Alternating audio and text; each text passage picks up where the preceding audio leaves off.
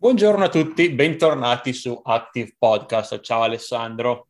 Ciao Stefano, buongiorno a tutti. Com'è andata la tua settimana, Alessandro? Di riabilitazione, però tutto a posto. Sono già col Green Pass rinnovato per quando a ottobre il nostro glorioso Stato ci rimetterà in mezzo ai casini, qui in Italia almeno, e quindi al di là di quello tutto a posto.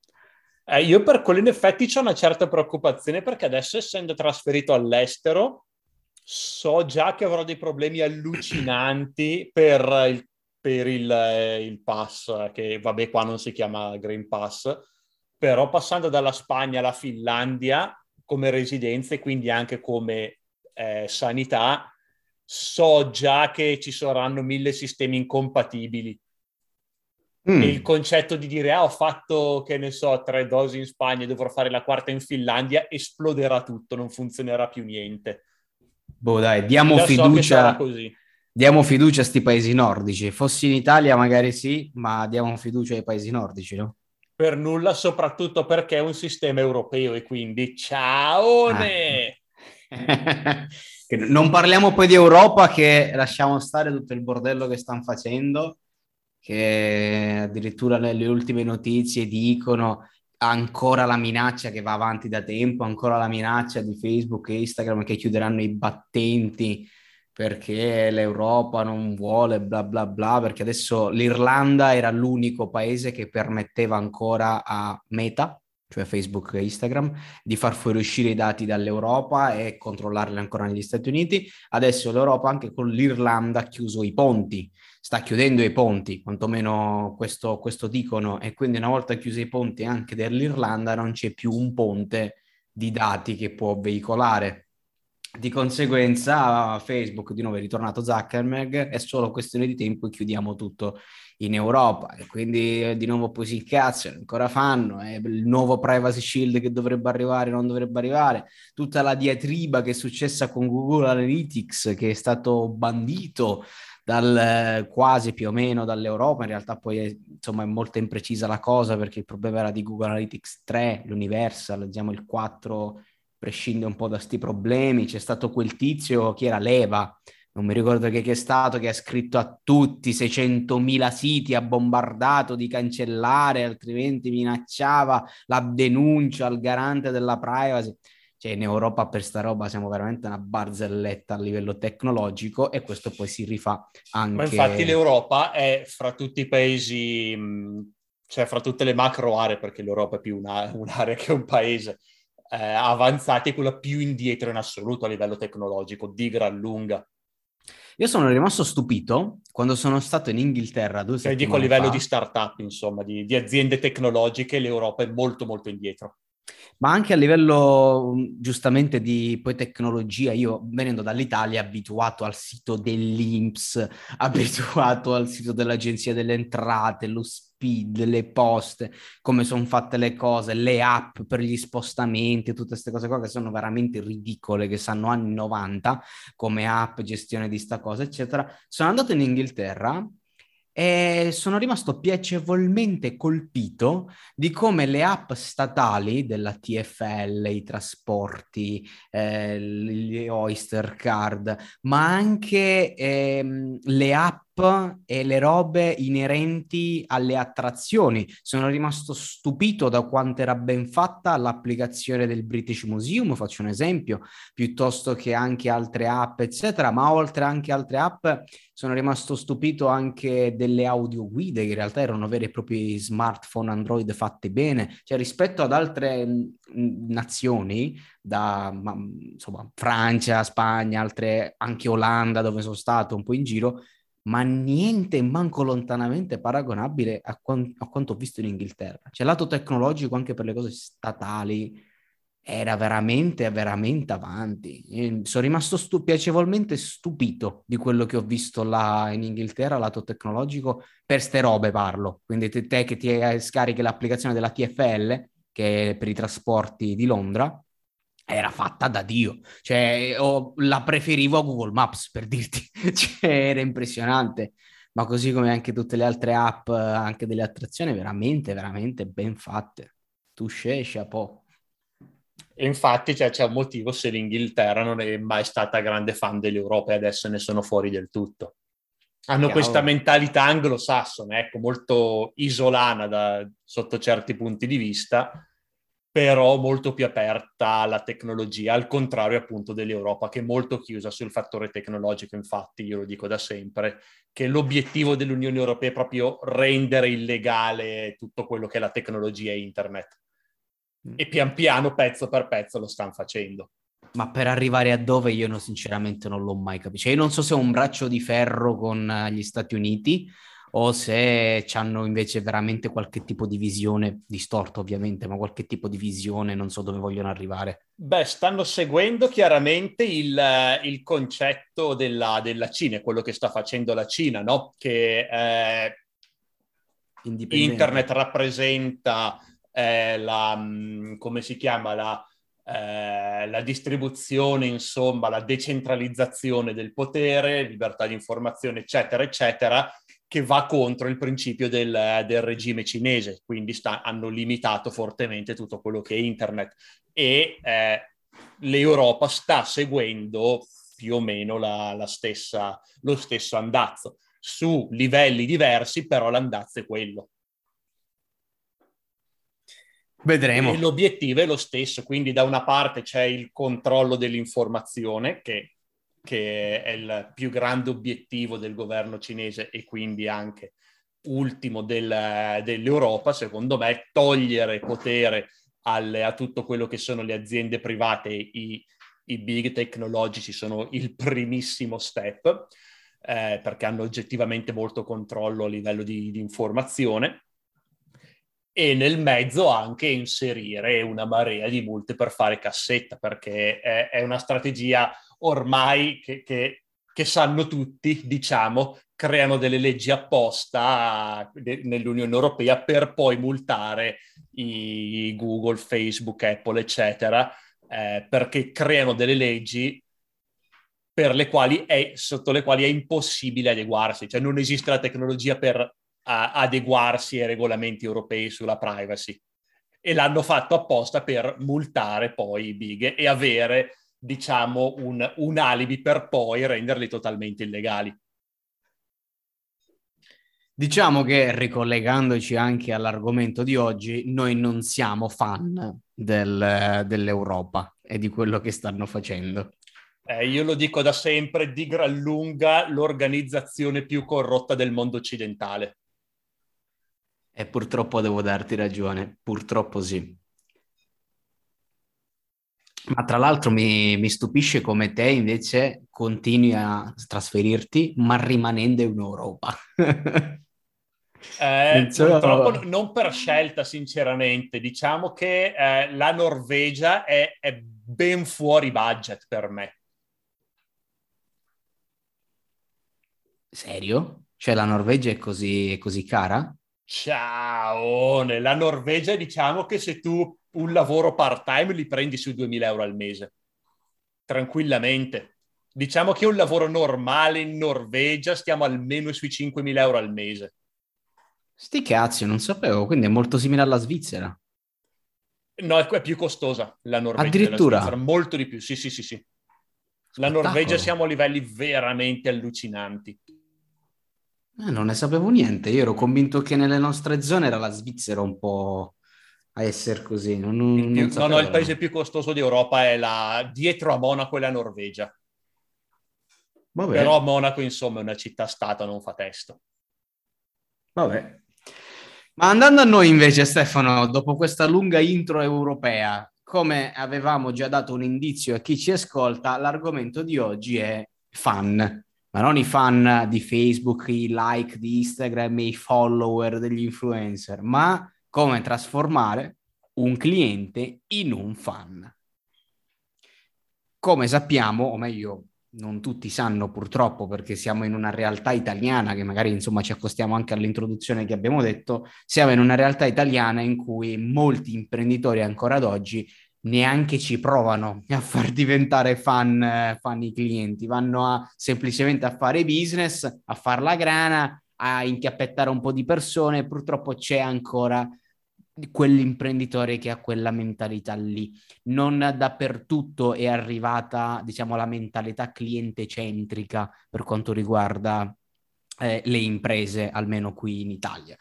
Quindi oggi invece parliamo di quello che dovrebbe essere la base, secondo noi, per, per, un'attività e come la collegheremo al mondo dell'email marketing, che è quello appunto di fare in modo che eh, la nostra clientela o una parte di essa ovviamente diventi, diventi fan.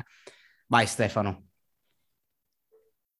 Allora, da una parte sì, è un problema e diciamo purtroppo in Italia ancora non non c'è questa attenzione verso il mantenere il cliente dalla parte, dall'altra parte una grossa opportunità, perché visto che i concorrenti non lo stanno facendo, è un'ottima opportunità per noi di andare a prendere i clienti insoddisfatti dei, eh, dei miei concorrenti. Ed è un eccellente modo, secondo me, per crescere nel, nel lungo termine.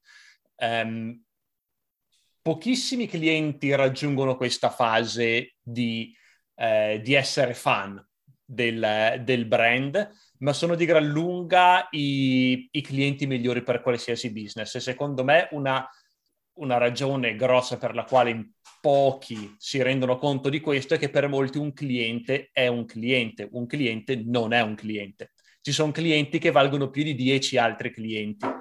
Um, io sinceramente preferirei avere, un, diciamo, 10 del, del um, di, eh, come, come, come posso dirlo, 10 del nostro cliente migliore che 1000 del nostro cliente peggiore. Ecco. Sei d'accordo? Sì, sono d'accordo, ma l'hai detto con un italiano che era un, veramente un bijou. Grazie. E una, una, cosa importante da fare per questi, eh, per, per, le aziende che vogliono crescere è proprio di creare questo percorso di ascensione che porta un cliente da, dall'essere semplice cliente all'essere un fan del business perché sono i clienti di gran lunga migliori e sono quelli che sono fondamentali per la crescita organica a lungo termine di qualsiasi business. Perché l'idea è che secondo me un business deve pensare sul lungo termine, quindi non sul mese, neanche sull'anno, ma sui dieci anni. E secondo me un'azienda può veramente avere successo quando pensa a questo tipo di lungo termine, pensa, ok, cos'è che posso fare oggi che mi porterà dividendi nei prossimi dieci anni? E questa è una di quelle strategie, 10, 20, 30 anni. Il brand alla fine lo costruisci sui decenni, non sugli anni. E, ehm, e questa appunto è una di quelle strategie che nel corso del lungo termine si fa veramente sentire. E questa secondo me è un'altra ragione per la quale in pochi ci pensano, perché in pochi pensano a lungo termine. Molti sono troppo concentrati sul breve, al massimo sul medio termine e non pensano al lungo termine e a tutte le strategie che sul lungo termine veramente possono fare la differenza. E quindi in questo episodio del podcast magari parliamo di questa strategia lungo, di lungo termine, di creare un percorso di ascensione per i miei clienti che porta i clienti, alcuni clienti selezionati, non tutti magari saranno solo un 5-10% del totale dei miei clienti, anzi probabilmente no, 5-10% potrebbe essere realistico, dai, li porta a diventare fan del mio brand. Il primo punto, che è il punto zero per creare questo tipo di cliente, è il prodotto eccezionale, perché i clienti entusiasti sono quelli che poi diventano fan, sono quelli che posso trasformare in fan. Il primo passo per trasformare un cliente in un fan del brand è che questo cliente sia entusiasta del prodotto che gli ho venduto. Quindi creare un prodotto eccezionale aumenta il numero di clienti entusiasti, che di conseguenza aumenta il numero di clienti che poi diventano fan. Vuoi andare avanti tu, Alessandra, col prossimo punto? Assolutamente sì. Eh, io ci tengo anche a sottolineare quello che hai detto perché non è soltanto il punto zero, è una cosa che è capitata già um, in qualche altra puntata del podcast. Pensate prima di tutto al dannatissimo prodotto e servizio. Non c'è marketing che tenga se prima non c'è un prodotto e servizio straordinario. Sono e noi lo diciamo troppi... da, da, consulenti di email marketing. Il nostro lavoro è, è fare consulenza marketing. e vendere un software di email marketing e siamo noi i primi a dire che è, è secondario rispetto al prodotto. Sì, sono ancora troppi clienti che arrivano convinti di far marketing, di far quello, migliorare le vendite, come ottenere recensioni e poi mi presentano un software, non faccio nomi ovviamente né niente, mi presentano software, mi sentono servizi che veramente, dico io, ma, ma non ti vergogni, ben, cioè a vendere una cosa del genere, ma dico io... Che poi vendere miseria. fra virgolette, ecco, non è che venda tantissimo se il prodotto è scadente. Non c'è marketing che tenga dovete, ovviamente marketing può anche essere fatto, eh, però sta imbrogliando le persone e quindi oltre a ciaone che ti diventano fan, ciao che ti fanno le recensioni, ciao che tu crei cliente di ritorno e quindi hai già scandito le ore e i mesi per cui poi il tuo business morirà. Quindi punto zero, veramente fate e preoccupatevi di un servizio barra prodotto eccezionale. È la base di qualsiasi cosa. Sopra. Allora, prima di parlare del prossimo punto, mi stavo ricordando, stavo pensando, ecco, abbiamo, abbiamo detto, ok, è fondamentale per la crescita a lungo termine di qualsiasi business, sono, i, i fan sono fondamentali, eccetera, eccetera, ma perché in dettaglio? Ne, nelle mie note mi sono dimenticato quel punto lì. Vuoi dirlo tu del perché una persona dovrebbe ascoltarsi da qui in poi? Il perché bisogna ascoltarci fin in poi. Perché uno dovrebbe ascoltare questo episodio del perché dovrebbe utilizzare queste strategie per creare dei fan, perché sono così importanti. Ah beh, perché buona, banalmente è lì che fai realmente i grandi dindini, la grande crescita e la grande espansione della tua attività, perché a costo zero, quando qualcuno diventa fan, eh, diventa una persona che espande la parola, espande il tuo brand, porta clienti, porta recensioni. Quando si ottiene quello, quando ottieni qua, mh, le persone che iniziano a parlare bene di te, quando ottieni i fan, è lì che c'è un'impennata proprio nel grafico della tua attività, è lì che hai vinto. Esatto, dire. quindi due, possiamo eh, dire due motivi. Il primo è quello più diretto, sia un cliente che è fan del mio brand continuerà a comprare dal mio brand e quindi il valore si impenna, anche perché non devo più spendere niente in marketing per portarlo dentro, è già dentro, è già cliente. E dall'altra, quello che si può riassumere con una parola che è passaparola. Il passaparola continua ad essere la migliore strategia per portare nuovi clienti e i fan sono quelli che fanno passaparola, che scrivono recensioni. In questa puntata andremo a sviscerare meglio il concetto di passaparola e diciamo strutturandolo in questo concetto del percorso di ascensione, però il secondo vantaggio, oltre a quello diretto che abbiamo detto che un, che un cliente fidelizzato compra, è proprio questo, che un cliente, un fan, rispetto al cliente normale non solo compra, ma porta altre persone a comprare il mio brand. Quindi, detto questo, che era importante sottolinearlo, andiamo avanti. Andiamo avanti. Eh, come e come eh, far arrivare le persone a diventare fan? Eh, ripeto, premessa prodotto straordinario, così che i, le persone, i clienti siano già entusiasti eh, del, del prodotto. E che cosa succede? Un cliente entusiasta potrebbe indirettamente, naturalmente, organicamente già diventare fan. Capita molto raramente, eh, però può capitare. Può capitare che una persona per il puro uh, e semplice soddisfazione ed entusiasmo che ha ricevuto dal prodotto e servizio decida di parlare bene, decida di innescare un passaparola però purtroppo è estremamente raro perché se le persone non vengono incentivate a fare una cosa, semplicemente non la fanno. Quindi come poter incentivare sta roba? L'email marketing, e arriviamo al dunque, è uno dei metodi più efficienti per farlo. Perché perché le email, come abbiamo sempre detto, non è che li paghiamo granché, una volta che otteniamo un cliente ce l'abbiamo in lista e lo possiamo contattare nel tempo, quindi ce l'abbiamo sempre a disposizione per poter creare che cosa? Un rapporto di lungo termine. È il miglior strumento per poter creare un rapporto continuativo. Eh, di conseguenza l'email marketing non dovreste usarlo solo per far marketing, il classico funnel che mi parte dall'opt-in e poi vende e ciaone o al massimo poi vende e cerco di capire cos'altro venderti, ma l'email marketing dovrebbe nascere anche per creare questo rapporto continuativo di lungo termine per poi portare la persona a essere incentivata a innescare passaparola e quant'altro. E la base dell'email marketing, Stefano, la vuoi dire tu qual è? Ne abbiamo parlato abbondantemente in tantissimi altri podcast, ma ne continueremo a parlare per far capire la, l'importanza e che è importante anche in questo argomento.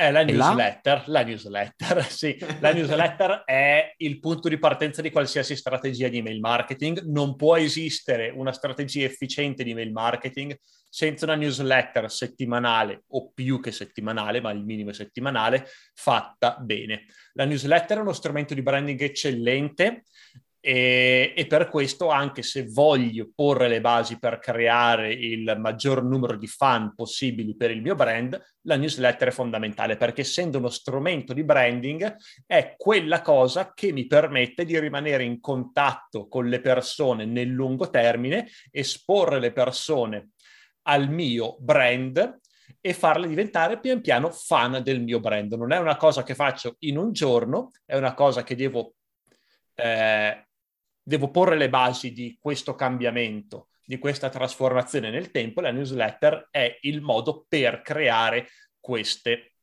basi. Quindi da lì parte tutto, così come qualsiasi altra strategia riguardo all'email marketing. Una volta fatto questo, sia una volta che le, tutti i miei iscritti ricevono la newsletter settimanale, ci sono quattro modi specifici in cui si può creare un fan del brand tramite il, eh, tramite l'email marketing. Iniziamo dal primo che ci dirà Alessandro. Stimolare il passaparola, l'abbiamo già detto, quindi è uno degli obiettivi e modi per creare un fan, qual è che è il passaparola. Perché?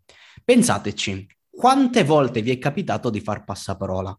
Quando fate passaparola, proprio per una, una roba, mettiamola così, psicologica, quando qualcuno fa passaparola, si autoconvince della qualità del brand. Magari già ovviamente ne era convinto, non, non starebbe parlando bene del, del, della tua azienda, non starebbe passa, passando appunto parola, ma nel momento in cui lo fa c'è una roba psicologica come se noi non vogliamo contraddirci, quindi una volta che iniziamo a parlare bene di questa cosa, ne diventiamo anche un po' fan di, quella, di, di, quell'azienda lì e tendenzialmente poi tenderemo anche a rifarlo. Infatti io scommetto che qualcuno di voi sia mai fatto passaparola la prima volta, è molto più facile che poi continui a farlo per quell'azienda. Come farlo? Quindi come e qui ottenere... entriamo appunto una, eh, vai, vai. una una precisazione, entriamo a parlare di effetti psicologici più che altro, che le persone non, eh, non vogliono contraddire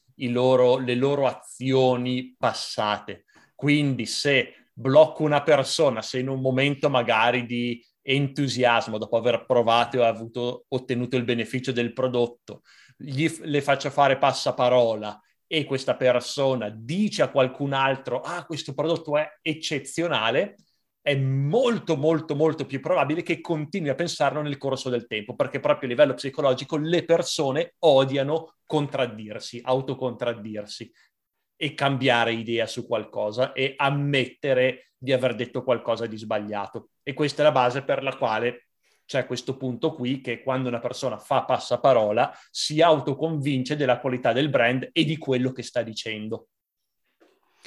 E come fare? Come innescare sto passaparola? Ragazzi, basta chiederlo.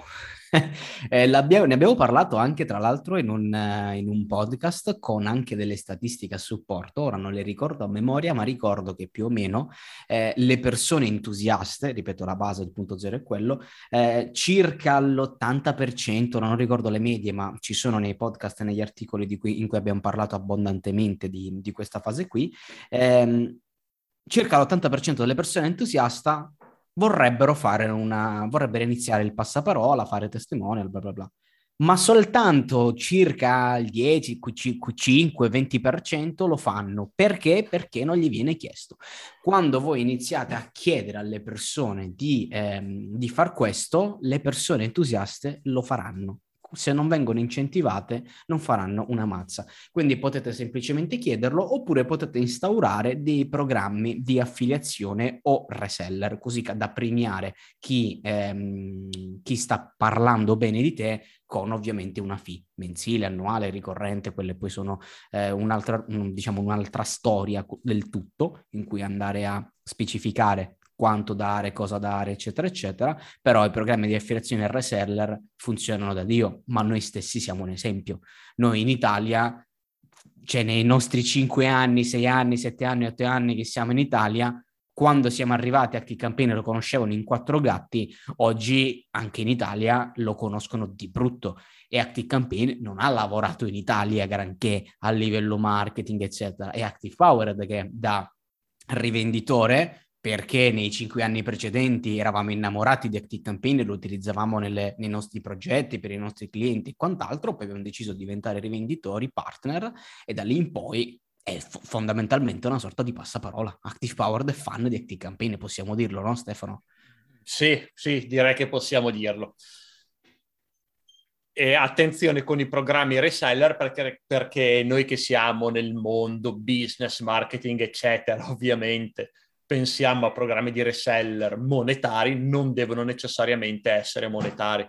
Può essere merchandise, possono essere magliette, possono essere cappellini, può essere un, uh, una, una, un contest di qualche tipo, può essere un uh, due per uno, ti do magari il, eh, il, tuo amico compra un vestito, ti do un coupon per il valore di quel vestito sul nostro e-commerce, una roba del genere. Quindi non deve necessariamente essere monetaria, secondo me, l'affiliazione monetaria in certi ambienti, magari B2C, magari che, eh, che non riguardano il marketing o che non riguardano le, l'economia, il, il, vendere queste cose qui, può essere controproducente, meglio fare qualcos'altro. Un e-commerce B2C che vende vestiti, per riprendere l'esempio di prima, magari non dovrebbe fare un'affiliazione dove dà il 10%, potrebbe fare qualcosa di un po' più creativo. Tra l'altro, mi è appena venuto un aneddoto, mi sono ricordato di un aneddoto che poi in realtà è una storia vera, Ora non mi ricordo come si chiama il tizio, però io penso che magari questa storia forse la conosci già. Eh, c'era sto tizio in America che era uh, uno dei concessionari, se non il concessionario, che nella storia ha venduto più auto in assoluto. Quando l'hanno intervistato, ho detto: Scusa, come fai? Come hai raggiunto la vetta? Come, come sei diventato il concessionario di auto a vendere più di tutto in assoluto? Eh, e lui ha detto una sola cosa Fa, io non ho mai fatto marketing, pubblicità, io non faccio niente. Se non quando il cliente, cioè quando qualcuno mi diventa cliente, io finito il cliente gli lascio in macchina, gli faccio trovare un dépliant dicendo che se mi porta clienti, se spinge il passaparola, otterrà un premio. Non mi ricordo se era 100 dollari o 1000 dollari, non mi ricordo per ogni macchina che mi portava a vendere, da amici, parenti che sapevano di aver bisogno di macchine.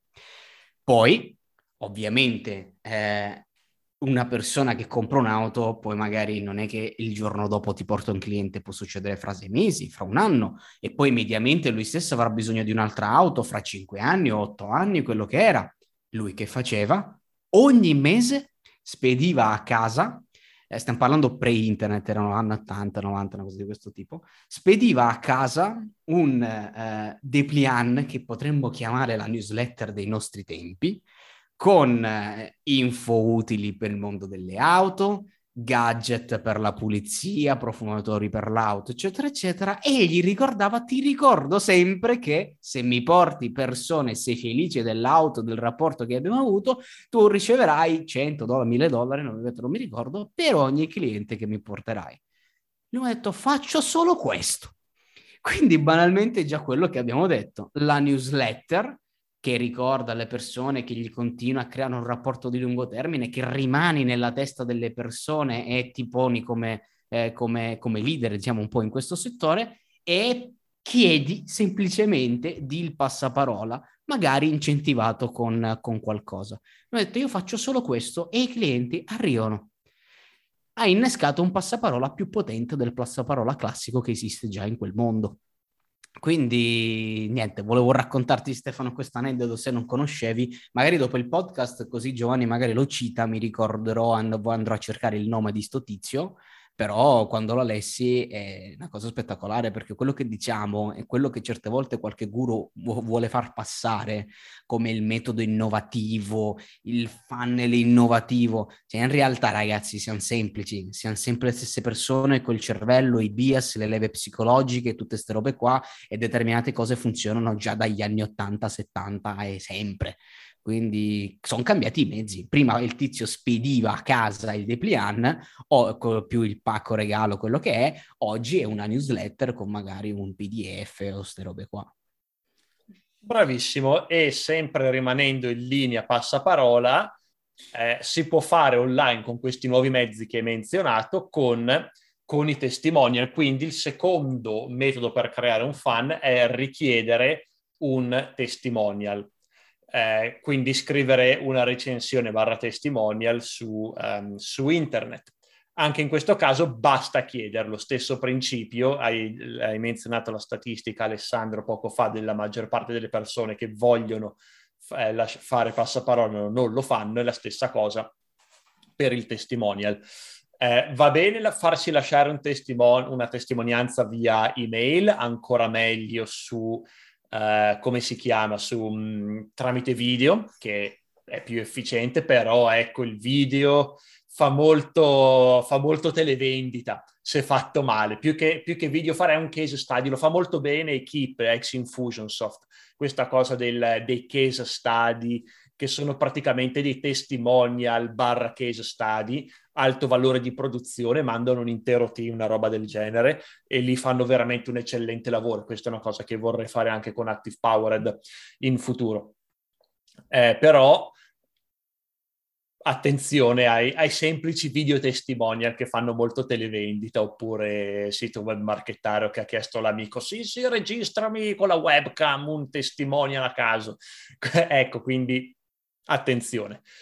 Eh, però, per tornare al punto principale, ancora meglio met- eh, farsi lasciare una recensione sui siti di aggregatori come Google, TripAdvisor, Facebook, questi siti qua che le persone guardano molto molto spesso. Le persone molto spesso cercano recensioni e opinioni sul nostro brand, il nostro prodotto prima di acquistarlo e se un eh, se io stesso faccio la ricerca, quindi eh, recens- scrivo su Google recensione prodotto ehm, oppure opinione prodotto, guardo quanti, sì, quali siti, quali aggregatori sono in testa alla ricerca Google e so che devo andare a chiedere ai miei clienti di fare una, una, mm, una recensione proprio lì. Che, e poi il bello è che se la recensione arriva tramite questi aggregatori posso fare uno screenshot e poi utilizzarla come una recensione che mi è arrivata via mail, posso mettere lo screenshot lì e posso addirittura linkarla al sito principale per spingerla sui motori di ricerca e quindi posso fare tutte queste cose. Ovviamente bisogna usare un filtro per richiedere questa recensione solo ai, prodotti, solo ai clienti felici perché non tutti i clienti felici, saranno felici del prodotto. Non importa quanto è eccezionale il prodotto, ci saranno sempre clienti non soddisfatti. Eh, è importante creare un filtro per non andare a, eh, a chiedere alle persone insoddisfatte di lasciare una recensione. Questo è molto importante. Quindi prima chiedergli se è soddisfatto di X, no, niente, sì, ehm, allora scrivi una recensione qui. Beh, al no quello che faccio sempre io, la tua automation, è quando un cliente mi dice no, parte subito una richiesta di sondaggio per capire cosa c'è, cosa non c'è e magari allertare il supporto. Ok, in questo caso sì, dico no nel senso niente che eh, riguarda le recensioni al passaparola, ecco. Ok, specifichiamo per chi ci esatto, ascolta. Esatto, Prendere sempre i feedback, ogni qualvolta noi l'automation in, ge- in generale becchiamo qualche avvisaglia di cose negative, bisogna subito attivarsi e non lasciarle lì a morire, perché si, chi se ne frega, si spari, come è successo. ecco, oggi sono so pieno di aneddoti. Eh, praticamente mh, mm, c'era un comico, non mi ricordo anche qui chi diavolo, come diamine si chiamasse, che raccontava che su TripAdvisor, poi sono andato pure a beccarlo, eh, i genovesi sono abbastanza suscettibili c'era una recensione di un, eh, di un cliente un ristorante genovese che era 4 stelle, recensione positivissima, però la quarta stella e non la quinta ha spiegato per, per un paio di punti, ma comunque sorvolabili, semplicemente una critica costruttiva. Ha scritto, eh, praticamente c'era la risposta del ristoratore, che l'ha mandato a cagare. non, non, non, ha accettato per niente, l'ha poi mandato a quel paese in maniera non metaforica per la quarta stella e non cinque e per quelle due critiche costruttive ha una recensione positivissima. Sembra Stefano sbellic- Mini quel ristoratore. Mi ha fatto sbellicare, ovviamente il comico fa, fa, ridere, però era impressionante quel messaggio lì. Cioè io poi l'ho letto, dico io, ma come si fa, porca miseria? Cioè, è una recensione positiva, comunque vi voglia di andarci e te mandi a fanculo il cliente per quanto ti ha fatto due critiche costruttive, beh, vabbè, comunque questo altro aneddoto. Mentre se non hai altro sui testimonial, passerei al terzo punto, Stefano.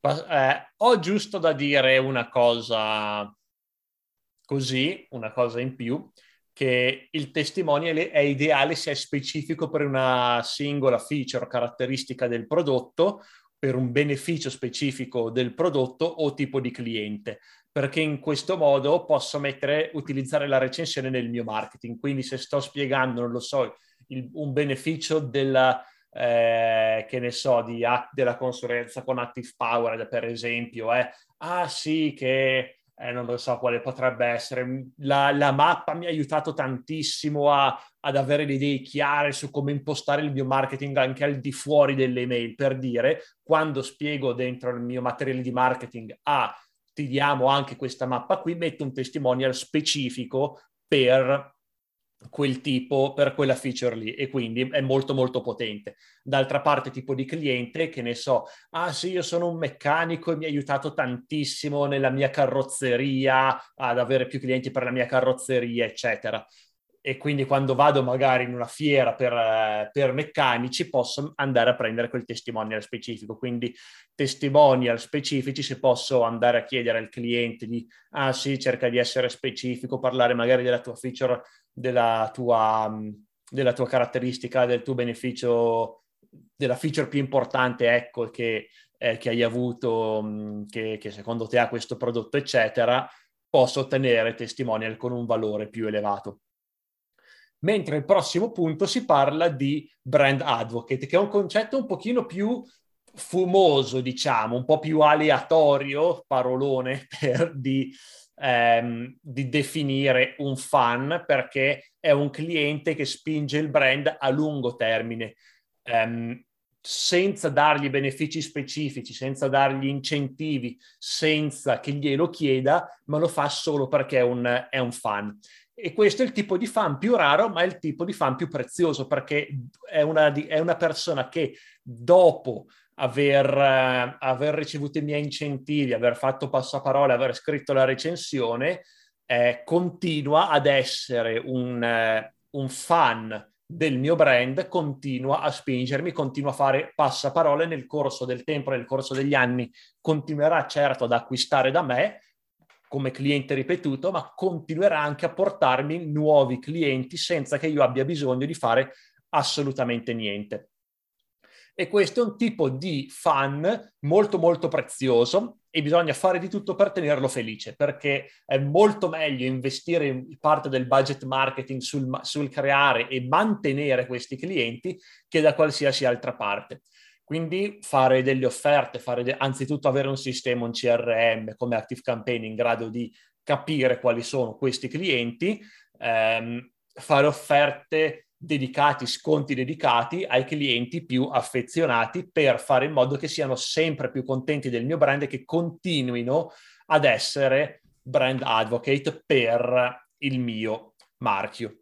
E queste sono le persone perfette da usare anche come case study da inserire sul sito web. Quindi quando dicevo ehm, prima che mi piacerebbe fare come equipe fare dei case study ad alto valore di produzione con video, storie, eccetera, eccetera, sul, um, sui nostri clienti più di successo, a questo mi riferivo a quelli che sono già brand advocate, che già consigliano il brand fare questo passo in più, un case study eh, che va oltre la testimonianza, un case study molto ehm, avanzato, molto lungo, ben studiato, con un buon investimento dietro per fare qualcosa ad, a, ad alto valore, ad altissimo valore, e utilizzare questo tipo di clienti per dimostrare che con il mio prodotto eh, tutti possono ottenere questo tipo di risultati, che va molto al di là no, del sempl- della semplice testimonianza.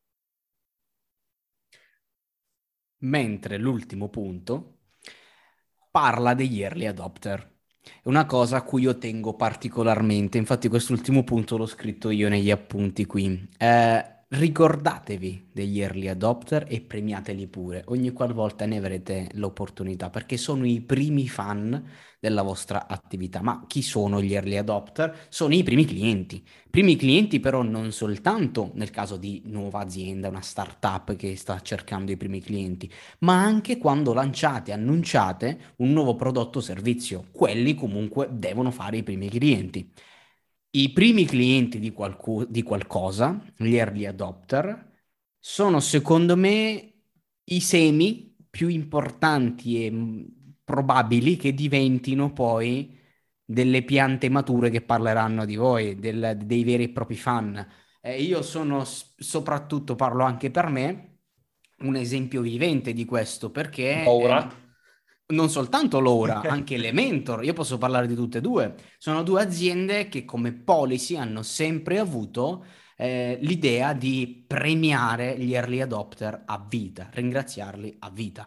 Io uh, Laura Ring ce l'ho da quando ancora lo dovevi ordinare e te lo dovevano fare apposta, ti arrivava dopo due mesi, ora invece hanno gli stock, eccetera, non sono più in fase early adopter, ma hanno sempre premiato, mi hanno trattato come un re ho la loro tuta, ho la loro tuta di Aura so, mh, completa che non danno, non, pu- non puoi comprarla, eccetera. Eh, ho um, il lifetime free perché adesso con Aura, per chi non lo conoscesse, è un anello smart per il benessere, eccetera, eccetera. C'è la, mh, un abbonamento mensile. Io non pago niente. Per gli early adopter è free lifetime, pagano soltanto i nuovi clienti. Eh, ma oltre a questo, una, una cosa proprio successa settimana scorsa tornando dall'Inghilterra è successo qualcosa all'anello. Non so se è un aggiornamento andato male, non so se è la pressione dell'aereo, sinceramente non lo so cosa è successo. So soltanto che dalla settimana di Londra con ehm, la batteria che durava una settimana come classico e normale che sia, sono tornato e la batteria dura 24 ore circa, 48 al massimo. E ho scritto al supporto e loro non so se è di procedura questo, se mi hanno trattato loro così. Se è di procedura ancora tanto di cappello perché stanno applicando anche il supporto clienti all'ennesima potenza, e così, così come dovrebbero fare tutte le aziende, oltre a tutta questa storia degli early adopter. Cioè non hanno neanche provato a capire, a farmi resettare l'anello, niente. Ho mandato un'email il giorno dopo mi hanno risposto che in remoto dal cloud hanno visto lo storico dei caricamenti e si sono accorti che la batteria ha perso il 65% circa di capacità in tempo una settimana e che qualcosa è successo, sono morti ioni di litio dentro la batteria, non lo so cosa è successo. Mi ha detto non ti preoccupare, te ne abbiamo spedito un altro. Di mezz'ora dopo mi arriva l'email di conferma ordine, l'hanno già spedito, ma arriva dopo è quello nuovo. Mi ha detto quello vecchio, tienitelo, buttalo, regalalo, fai quello che vuoi, e non, non ce lo devi ritornare. È pazzesca sta cosa, che fai non parli bene di Aura, ne ho parlato pure qui nel podcast, non piglio una lira per parlare bene di Aura, su Active Powered ci sono tre persone a cui l'ho fatto comprare, Fra Elementor stessa, tra cui te. Elementor stessa cosa. Elementor io da eh, anni e anni fa mentre tutti utilizzavano ancora il lead page, se non mi ricordo quali altri servizi c'erano, a me era piaciuto esatto, tutta quella roba là, a me era piaciuto Elementor nuovo nel mercato, come si ponevano, eccetera, eccetera. Sono entrato, oh, ai tempi acquistai la licenza agency, dopo a distanza di anni Elementor non è più in fase iniziale e quant'altro, la licenza agency oggi costa 1000 euro l'anno per chi vuole la licenza agency di Elementor io pago ancora 130 euro l'anno. Non mi hanno mai rimodulato il prezzo, anzi mi hanno ringraziato ogni qualvolta rimodulavano il prezzo per aumentarlo, dicevano grazie per aver creduto in noi, tutto questo non sarebbe su- possi- stato possibile senza di te, ovviamente il prezzo per te rimarrà sempre questo. E non mi hanno mai cambiato i prezzi, e so, io ancora continuo a pagare 130 euro all'anno al posto di 1000. Eh, cosa adesso che invece... sei un brand advocate di tutte, di tutte e due queste aziende e possiamo ben capire, prendendo te come esempio, di quanto sia utile avere un brand advocate. Assolutamente sì. E questo perché, nel quarto punto, collegato ovviamente al precedente, hanno creduto e premiato gli early adopter. E credetemi che non è per niente una cosa scontata, perché parallelamente c'è un'azienda che però non ne parla, non la nomino nemmeno, perché ne parlerei male, quindi evitiamo, non si sa mai, anche perché guarda caso è un'azienda italiana, quindi ritorniamo al, al, alla mm, premessa iniziale, un'azienda italiana che anche qui ho creduto in loro tempo fa, eh, all'atto pratico hanno sempre rimodulato i prezzi, quindi ogni volta che eh, hanno aumentato i prezzi, bla bla bla, ma hanno sempre aumentato i prezzi. Oltre a questo, adesso hanno fatto proprio un mese scorso, non mi ricordo, una promo lifetime a metà prezzo di quanto pago io. Cioè un nuovo cliente oggi, o meglio il mese scorso, se entrava con questa promo, lifetime la metà di quanto pago io, pubblicata lì sul sito e mi è pure arrivata la newsletter. Dico, ma tu sei scemo. Cioè, ma almeno non manda... puoi comprare anche te? No, non potevo comprare perché è un abbonamento. Te sei abbonato, infatti dico io, te sei scemo. Se te almeno vuoi fare queste cose, non pubblicarle sul sito. Ma non puoi cancellare l'abbonamento e rifarlo? No, non me lo fanno fare. Io ho scritto. Io ho scritto, scusate, ma io posso attivarla sta cosa? Ho detto no, è soltanto per i nuovi clienti. E... Allora fallo il nome, dai, fallo. No, non posso farlo, credimi. In italiano è conosciuta, non posso farlo. E quindi credimi che è meglio, è meglio di no. Va bene. Per, poi te lo dico dopo, finita, finito il podcast eh, no, non posso attivarla, eh, l'atto pratico vanno sempre in modo da dei prezzi, ora chi ha, chi ha acquistato da nuovo nuovo cliente si ritrova a pagare, cioè capisci bene che io mi incacchio, cioè è normale che mi incacchio, ho sempre creduto da voi, ho dato una sfascialata di soldi e però il nuovo cliente mi fate queste promo così, mi avete sempre rimodulato i prezzi, cioè non state trattando bene gli early adopter. Che cosa succederà? Che io a fine anno non rinnovo, sto già cercando un altro, un'altra, un'altra piattaforma per fare la stessa cosa che facevo con questa. Eh, giustamente. Io, a gennaio cambio, eh. perché poi addirittura ti scrivo al supporto e mi dico no, non puoi attivarla, sparati. Ma poi dico io, vuoi essere un poco intelligente? Non mi mandare l'email di una promozione che io non posso attivare e non mettermi sul sito eh, così bello, banneroso, tutta questa offerta, eccetera. Fai una landing page a parte, usa Tick Campaign che probabilmente non lo stai usando e filtra soltanto per i lead, lascia stare i clienti, perché è normale che i clienti si cazzano.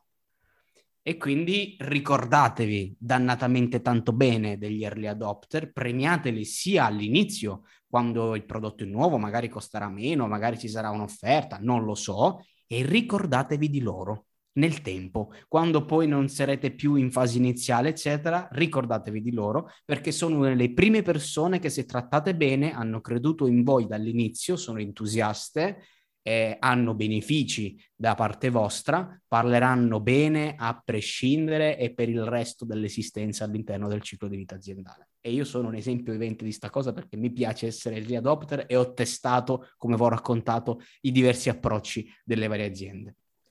Bravissima Alessandra, con questo appunto molto forte, molto sentito finale siamo arrivati alla fine del nostro podcast, quindi non mi resta che ringraziarvi tutti come sempre, ci sentiamo settimana prossima. Ciao a tutti. Ciao a tutti.